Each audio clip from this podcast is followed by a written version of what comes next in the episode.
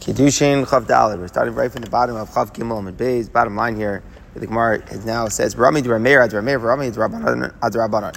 Yesterday we learned about a dispute between Rameir and the Rabbanan. The dispute was regarding a slave and a wife, where the halacha is things that they find, things that they earn, automatically goes to their master and husband. But the question is, could they theoretically have an independent hand to acquire uh, things for themselves? In the sense that, let's say, in one perspective, somebody gives them cash on condition that the master doesn't get it. That would be one case where they would argue. Or we learned a different case yesterday that they might argue where the money is given to them for a specific purpose. Whereas it's not given to them to do whatever they want with it. Let's say somebody gave money to the master, to, to the slave rather, specifically for the rights that he's going to use it to free himself, not for other senses. So that might be a machlokas. In those cases, Rameir still says they don't have an independent hand at all. So any stipulation, any conditions that are made are totally null and void um, and it's just a regular thing that the master gets. Whereas the Rabbanan say no, they could theoretically establish for themselves an independent hand. And where was it so relevant yesterday? It was relevant yesterday if they want to be using the cash to redeem themselves. In other words, the, the, slave wants to pay for his own freedom, and the question is, if someone else gives him cash for that purpose, would it be effective, or do I just say automatically as the master's cash, and we're going around in circles? So the Gemara now notes that there's an inconsistency in the machlokas Rameir and the Rabbanim from another place. The Tanya says in the Brisa. So top of Chavdal Aleph, a little introduction here to what we're talking about. We're talking about Meiser Sheni, Meiser Sheni, which is taken up to Yerushalayim in the years one, two, four, and five after you take off one tithe for the leaf, you take off a second tithe. The second tenth you take up and you eat the fruits in Yerushalayim in somewhat of a holy sense. And if the fruits are too heavy, so you're poded on the money, you redeem it onto money, then you take up transfer the money up to Yerushalayim, and then you spend the money in Yerushalayim on some food things. So the halacha is that when a person is poda their own meiser sheni, we learn from the Torah that they have to add an additional fifth. It's like a surcharge, you know, an extra, the value of the fruits that you're redeeming plus a fifth, and you take up that value. Whereas when you're redeeming fruits for somebody else, then that, that extra fifth is, wa- is waived. You don't have to. So what we're talking about here is a, a, context of a wife who is being poda the Meiser Sheni. So it says in the Brisa, "Ain isha podeh Meiser Sheni below chomesh." A woman doesn't redeem Meiser Sheni without adding without adding a fifth. So the Pashup Shad is she's redeeming her husband's Meiser Sheni and she's adding a fifth. Why? Because she's one with her husband. It's basically no different than when a person is taking off his own for his own Meiser, and it, it, does have the, the, the surcharge of the extra fifth. Rav Shimon Lazar Amar Mishim Rameir. Rav Shimon Lazar quotes in the name of Rameir, Isha Poda Meiser Sheni below Chamish. A woman redeems her Meiser Sheni without adding a fifth he's basically saying the Meiser Sheni is not hers, so it's not it doesn't fall into that that pasuk that says from your own Meiser you, you add a fifth. Therefore, she doesn't. So now we have to figure out what what is exactly the case before we get to our contradiction. Hey Chidami, what is the case of the wife being pod the Meiser Sheni? If you say that the case refers to, if you say that the case refers to where she's using her money but her husband's meiser. So the Gemara assumes that that doesn't make sense. And when we say her money, what would her money mean? We mean her nichse maluk. Nichse maluk are the property that she owned before the marriage. So when she comes into the marriage, she retains the ownership of the property herself, and the husband has the rights to do that. So in that case, we would understand that certainly she has her own money. That's not what we're talking about here. Here it's money that she owned from before the marriage. So certainly she, she, she owns that. So if we say it's talking about her own money and she's using her own money to redeem her husband's miser, ish amar isha. When the Torah speaks about a fifth being added, the Torah says uh, specifically the lashon of ish. It says in Gol, Yigal ish mimasr chamishasa Yosef olav. So it says ish velo isha. That implies not a woman who's being poda her husband's meiser. In other words, what's the point of the Torah saying ish? We understand that the point is that in, in regard to her being poda her meiser, her husband's meiser sheni, a woman is no different than any other non-owner. So if so, then we assume that that there's it, uh, every, everyone would agree she doesn't add a fifth because that's mamash what the Torah went out of its way to write that it's only when the husband himself is bodeh that he adds a fifth. For lo isha, not a wife using her money to redeem his stuff. So ela live ki it must be in such a case. The atin la someone else gave a mana to the wife. Va'amar law amanash meiser, and he said to her that the money's been given on condition that you redeem the meiser of your husband with it and you won't have to add a fifth. So basically, we're saying like this. In this scenario, the question is who's going to own the money? If it would clearly be her own money, like the previous one, like money she owned before the marriage, would be no question that she wouldn't add a fifth. But here, someone gave her the money while she is married, when anything she gets goes directly to her husband, but someone gave it to her on condition that it should be used specifically to be pulled to the Meiser Sheni and not add a fifth. So the Tanakama is saying that what? That the condition is null and void. So when the condition is null and void, any new thing that comes to the wife during marriage automatically becomes the husband's. So it's basically the husband's money being to the husband's meiser happens to be that the action is performed by the wife. That doesn't make a difference. It's the husband's money, so you have to add a fifth. As the other opinion, Rameir, he holds that the condition that's made is totally effective. So therefore, it's considered the woman's money being paid at the husband's miser. And if it's a woman's money being used to be paid the, the, the, the miser of the husband, then she does not have to add a fifth. So what's the kasha? The kasha is Here we've learned the exact opposite. By us, we learned that Rameir holds that a condition that's made to the wife is null and void. If someone gave money to the to the slave and said al minas that you're going to use it for your freedom. Rameir was the one who said that's null and void. It goes directly to the master. The rabbanon were the ones who said that it is good and you could use it. So here we're going mamish the opposite. Here we're saying that it's the rabbanon who say that the condition is null and void, and and and, and she has to add a fifth. And Mishim Lazar is saying it's not null and void, and she doesn't have to add a fifth. So it's a contradiction. So Amar Eibach. You flip around the opinions in the Brisa. So that works. So it's going to flip around that the Tanakama hold that we have, we have to say you don't add a fifth because it goes directly to the, to the, the because it, it, it, the condition is is not void, rather the condition is valid, It's considered the wife's money. Or mayor is the one who says it's null and void, it's the husband's money, and therefore you add a fifth. Says the Gemara, another solution, we prefer not to do that. Rav let's not flip around the opinions. What's the case over here? What's the kind of miser? Until now we've been assuming clearly it was the husband's miser, we're trying to figure out if the wife was using her money or his money. But explains the Gemara, no, the Meiser itself was an inheritance that came to the woman from her father's house. So her father died and left her an inheritance, and some of what was there was Meiser Sheni.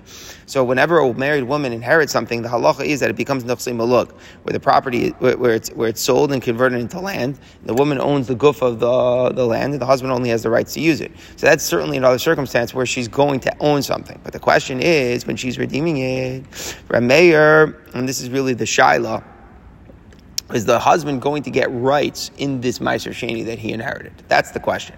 You know, that she's going to inherit the Meiser Sheni now. If the husband inherits rights, so then, so then it's going to be viewed like she's being to his stuff. If, if, if she does, if he does not, if he does not inherit the rights, then it's not, then it's going to be like her being to her stuff. So this is the question. Now we get to a fundamental question to understand this. What's the nature of Meiser Sheni? Meiser Sheni can only be eaten in Yerushalayim. Does it belong to you? And Hashem is just saying, I'm telling you only eat it here? Or is it really what's happening is that as soon as you designate as Meiser Sheni, it becomes God's. It belongs to the Abishta. And HaKadosh Baruch Hu is saying, I'll let you eat my stuff and Yerushalayim. What's the pshat? How do you understand this? Ma'aser Sheni considered yours, just with restricted restrictions upon what you do with it, or is the pshat that it's really something that belongs to the Eibushta, just he allows you to eat it in certain circumstances? So Rameir holds Ma'aser Sheni's mamun hektish. It's considered something that the Akadosh Baruch Hu owns. It's not the owner. Even though you could eat in Yerushalayim, Rameir is saying that you're eating it, you know, from the table of Akadosh Baruch Hu we're going to learn about this machlokas. If a person tries to be mekadesh a woman with Mos Ma'aser Sheni, Rameir says the woman's not mekudeshes because he didn't give her anything that belonged to him, according to Rabbi Meir. belongs to Hakadosh Baruch Hu. Therefore, the husband doesn't acquire the inherited Ma'aser Sheni from his wife. In other words, normally a husband, when when a, when a husband will acquire whatever inheritance that a woman would take in while she's married, he's going to get the rights to use it.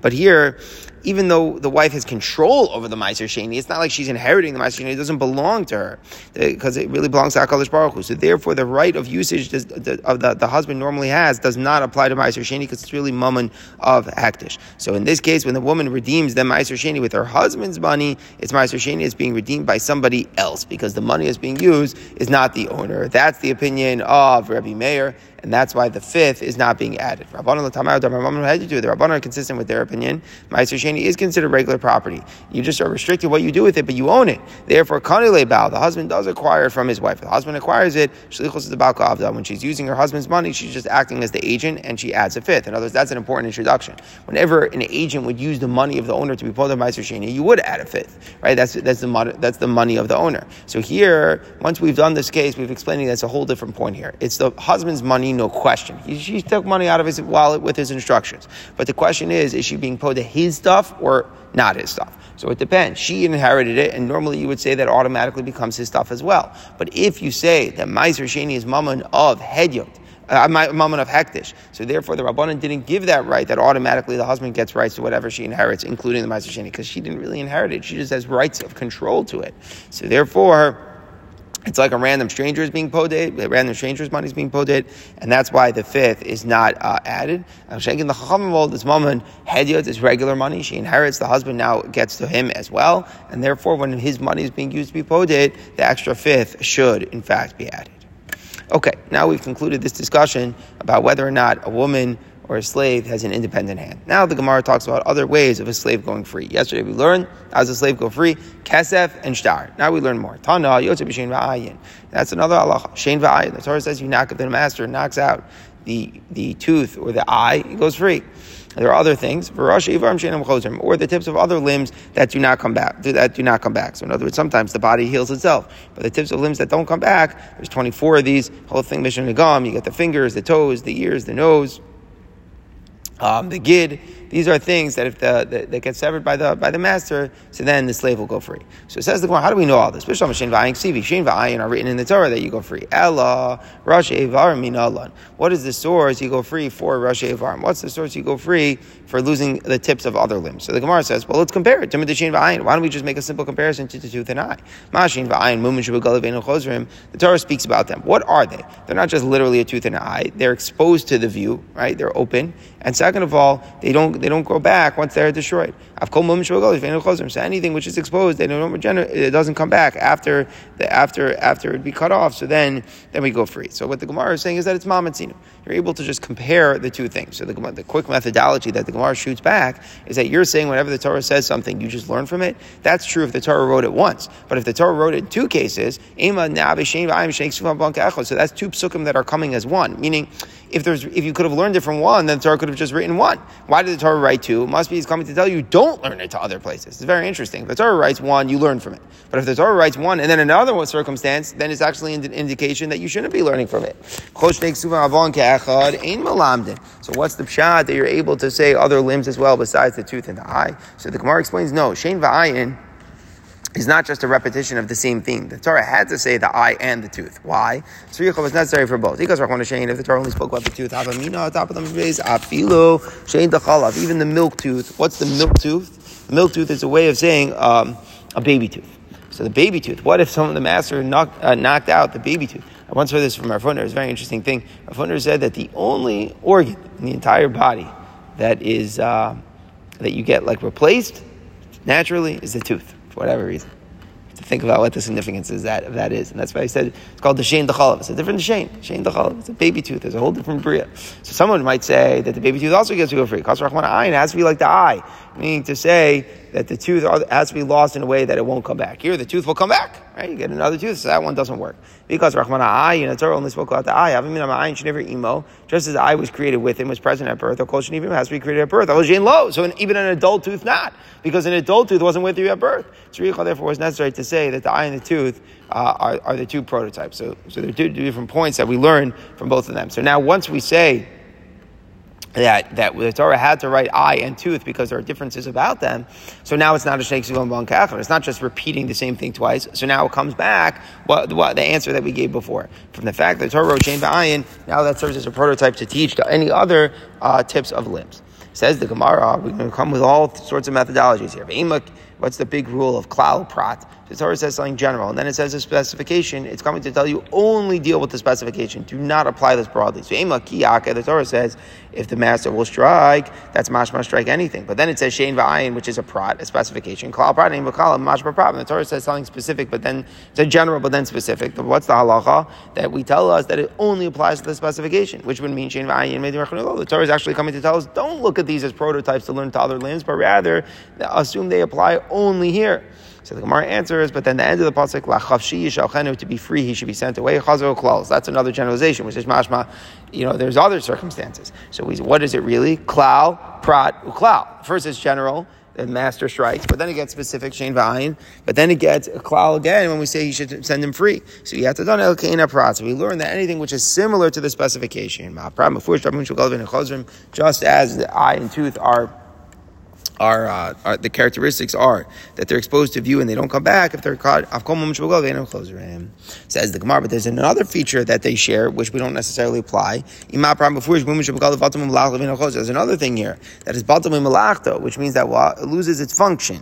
Meaning, when the eye is blinded, then you can't see a tooth. You can't chew with that tooth once it's gone. Of course, why do we see it's different? Let's say the master yanked this, the beard of the slave and it dislocated a, a bone in the jaw jaw. How do we know that if that bone therefore can fall out and the body won't won't grow back? It goes free. How do we know that? And when the Gemara is asking is, is there a function that's lost with that injured bone, with the eye and the tooth? Yeah, that's a pretty obvious thing that, that's lost. But here, just when a person loses a function, uh, loses some, some bone in the jaw, is there a function which is lost? So the Gemara answers, you're right. It's not a klal prat uklal, but it's rather ribuyahu. it's amplifying the din. So this is really technical, technical how we It's not klal prat of klal, but rather it would have been klal prat. And then the chavshiyah shalchenu was just a, a reboy. It's like an extra new addition. And it comes to change the way we had thought.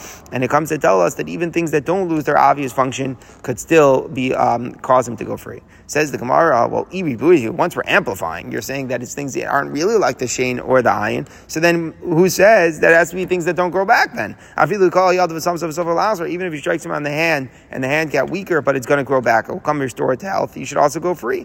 Because once you're saying it doesn't have to be like the tooth or the eye, and you're saying even the jawbone can go free, so why not this? If you hit him on the hand and it's going to grow back, he doesn't go free. So the Gemara says, because im kain, if you're going to tell me a temporary loss of function limb would make him go free. There's no person of tooth and eye, meaning then they're not serving as prototypes at all. So what we're stuck with is a, a big paradox on the drushes. On the one hand, the Torah said Shein Vayin, so we know that has to be teaching us something. On the other hand, the Torah said the Chav Shachin is as an amplification for other things as well. So that leaves us with a complexity about what, what extent I'm learning from Shein Vayin, and that the Chachamim are explaining to us what we darshan up is that it doesn't grow back. However, the loss of function in terms of that it was doing a specific thing, you don't necessarily need to have. That's the ultimate conclusion. Says the Gemara Tanarabana. Now we get a fundamental machlokes, which we actually touched upon in Mesachas Gittin. The kulam evid yotzim lecheres. All of these, the slave goes free with sark at shechar, but he needs a get shechar, meaning to say it's not automatic freedom. It's a warrant that the, the master now should free you, but you need to be freed. How do you free with a get shechar? That's the opinion of Rabbi Shimon. However, not all the Tanaim agree to this. No, it's automatic. You get the tooth knocked out, you go for it. You don't need a get. Kiva says you need. Those who decide, the machrian, machrian were those who like decided bottom line halacha. So in front of the chaman, they said near the holds that you don't need makes sense for Shein V'ayin. Shatorah is. Those are the ones that the Torah says explicitly. So there's no one. Everyone would understand. Everyone knows Shein V'ayin. Not everyone knows the rabbinic drashas that add all 24. So if it was the Shein or Ayin, you don't need to get Shecher. But for the other limbs, we assume you do need to get so that people aren't confused about what's going on. It's a penalty that the Rabbanan made. So the Gemara says, what do you mean it's a penalty made by the Rabbanan? It was from the Pesukah, meaning it's not it's not a din to Rabbanan. It was a drasha that was made by the Rabbanan. The Rabbanan showed it to us. And since it was a drasha, people might not be as familiar with it. And if people are not as familiar with it, so then we need um, we need we need greater uh, clarification behind it, and that's why we say, you know what, give a get. Okay, says the Gemara, my time at Reb Shimon. Now that we understand halacha, but let's, let's see the reasons behind it. What do we say here?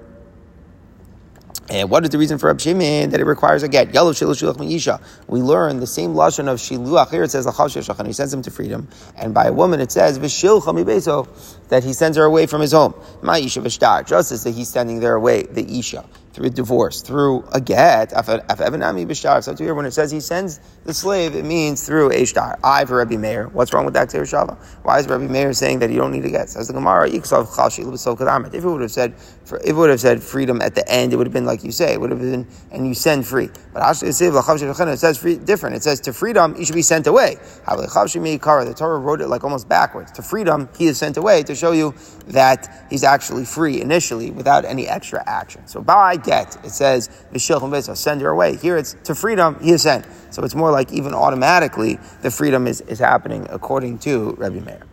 Says the Gemara, Tan Rabbanan, he, he hit him on the eye and it blinded him. on his ear and it deafened him. After the cheres, he goes free.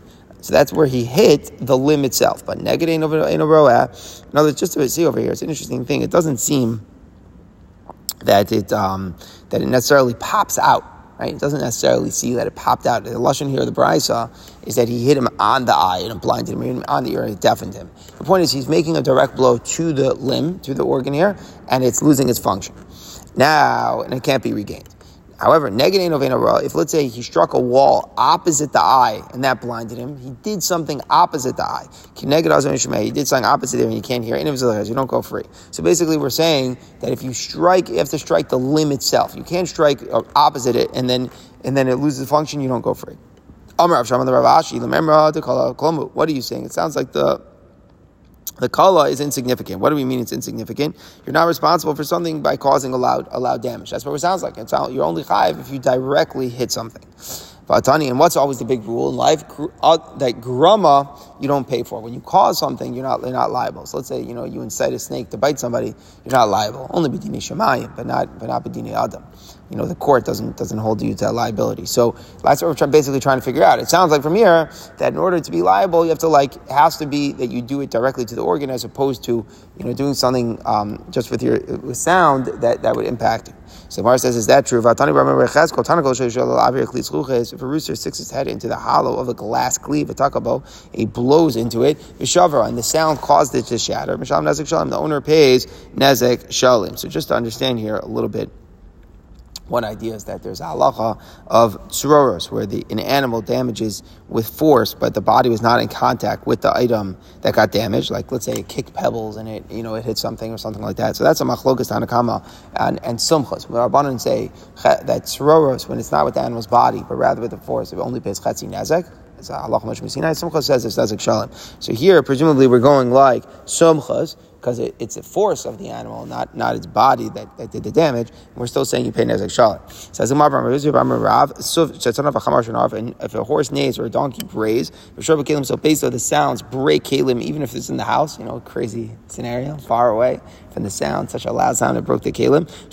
They only pay half. So pashas it means they pay half because this is this is tzoros, and we're going like the Rabbana. But either way, whether it's Chatzi Nezek or Nezek Shalim, that's machlokas if tzoros is Nezek Shalim or Chatzi Nezek. But the point is, there is liability when an animal damages another property with the sound. So what we're saying is that our first brisa seemed to be saying not like that. We seem to be assuming there's no liability when you cause damage with the sound, right? It's only it's only a liability when um, when there was when there was a li- when, when you hit the organ itself. Here we're saying when your animal does damage with sound, there is liability. So the Gemara explains, Amalei, a shiny Adam. It's different when, with a person. A person is an intelligent being, so he puts himself into shock. What's the Gemara saying? That the victim here was a person here by us. He's a slave, so he only got the shock because his mind focused on it, on the terror, on the terror of the sound or the sight, whatever it was. So we basically say that all the, the mazik did was cause it. He put the sight there, but then the victim kind of like took it in with his own mind. The brain took in the fright, and that's what caused him to go blind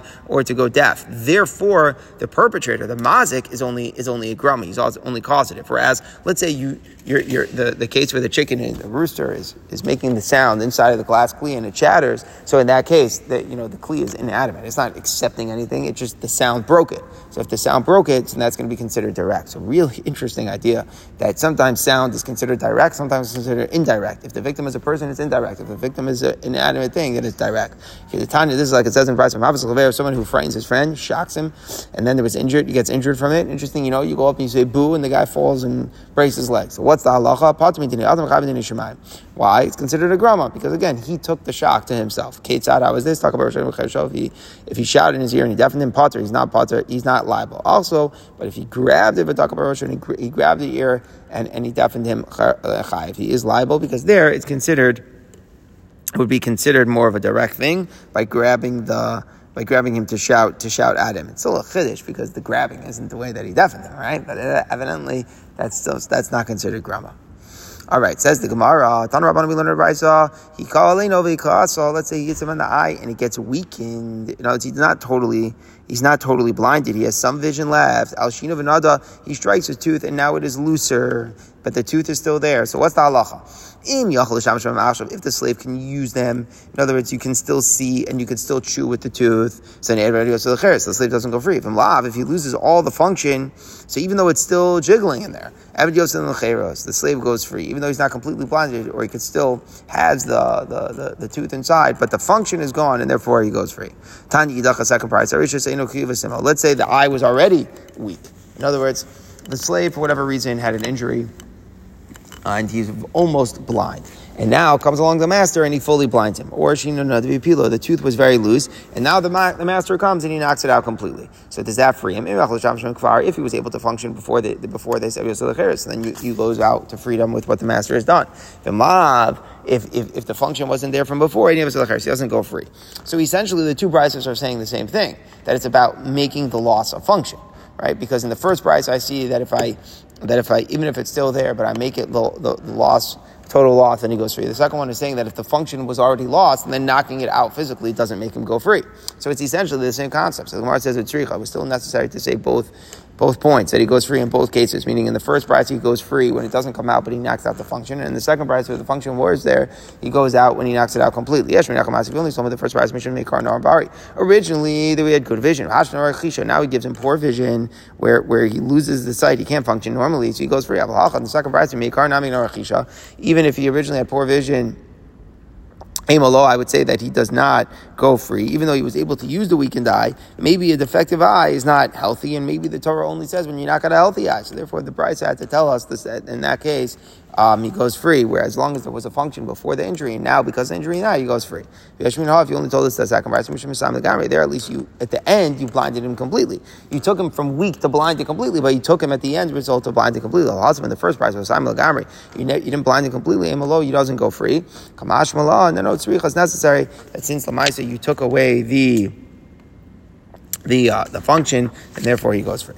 Says the Gemara, What if the master was a doctor? And the slave asked him, he said, please put some coloration, coloring in my eye. It's like a medication. He asked him to do a surgery, a surgery on his eye. And the master's trying to do good. But what happened? Visima, Lamaisa, he did a bad job in the surgery and he blinded him. Or the Athaloshino, let's say the master was a dentist. So he told him to uh, scrape the tooth Vipila, and then instead he knocked it out. The slave laughs at the master and he walks out free. So meaning to say, even if it's unintentional, that he's trying to harm him. He was actually trying to perform a surgery, but if he knocked it out, the slave goes free.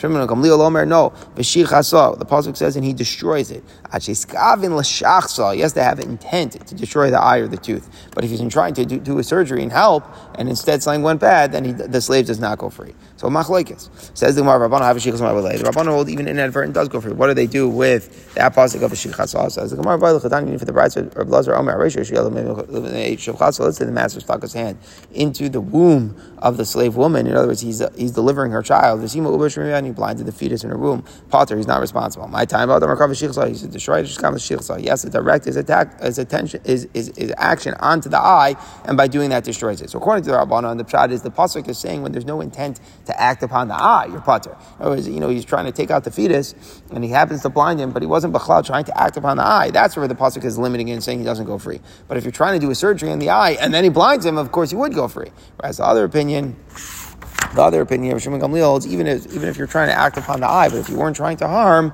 then it wouldn't go free.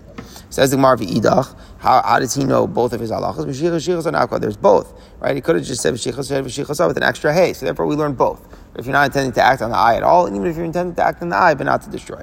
How come they don't darish in both? Shichas. There's one word here shichas. Uh, the extra thing from the hay, you don't make such a drasha from you don't make such a such an extra point. Says the Gemara eh, What if the opposite? Let's say the slave's eye had been blinded. Now the master can't blind him further, right? He's blinded. He knocks it out of the socket. So now, again, let's be clear. Previously, we've learned that if you strike the eye and blind it, then he goes free even if you don't knock out the eye. That's what we've been very clear, and it was all about function, back and forth.